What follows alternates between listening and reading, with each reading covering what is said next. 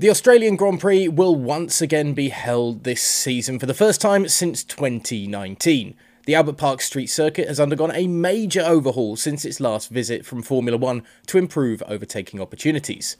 The race down under is a popular destination for many Formula One enthusiasts. The streamlined street circuit often gives a nice picture of how fast the cars actually fly around the track.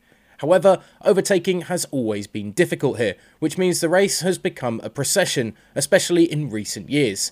That is why the organisation has recently completed an overhaul of the circuit. The track has been subject to several major adjustments to increase the level of spectacle for the viewing fans.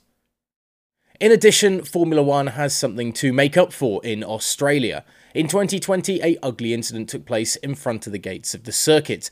With coronavirus still relatively unknown and on the rise, it was questioned for hours whether the race weekend would be held or not.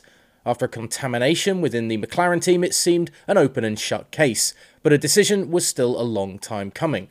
Just moments before the start of the first free practice session, with thousands of fans already gathered and waiting outside the gates, it was decided late on to cancel the weekend.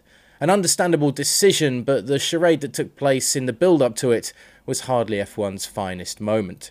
Anyway, on to the circuit adjustments. The first corner has been widened by 2.5 meters to avoid chaos at the start of the race. The original layout was described as a bottleneck due to the tight first bend to the right. Collisions and yellow flags often hit immediately after the lights went out.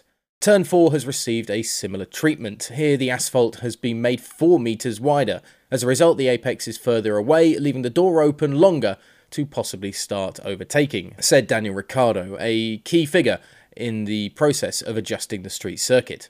Turn 6 has been made no less than 7 meters wider. It is expected that the drivers will be able to pass this bend more than 70 km/h faster than previously, and the biggest change is the addition of a new straight by removing the chicane between turns 9 and 10. This immediately offers the possibility of adding an extra DRS zone, which Formula One likes to use. Turn 11 has also been widened. This should offer extra opportunities to start catching up your opponents here.